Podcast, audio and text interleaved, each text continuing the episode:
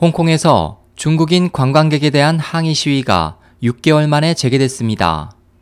7일 현지 언론에 따르면 홍콩 경찰은 전날 뉴 테러토리 성슈이에서 홍콩 주민 150여 명이 중국인 관광객이 지역 주민의 일상생활을 방해한다며 철수를 요구하는 시위 행진을 벌였고 그 과정에서 시민단체 본토 민주전선의 대변인 레이 웡을 경찰관 폭행 혐의로 체포했습니다.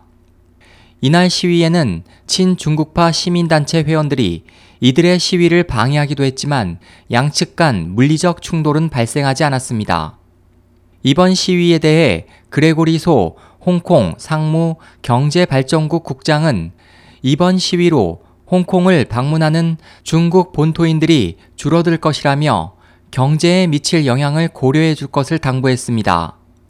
중국 당국은 홍콩의 중국인 관광객 반대 시위에 맞서 지난 4월부터 중국인의 홍콩 방문 횟수를 주 1회로 제한해 왔으며 이후 홍콩을 방문하는 중국인 수가 감소세를 보이고 있습니다.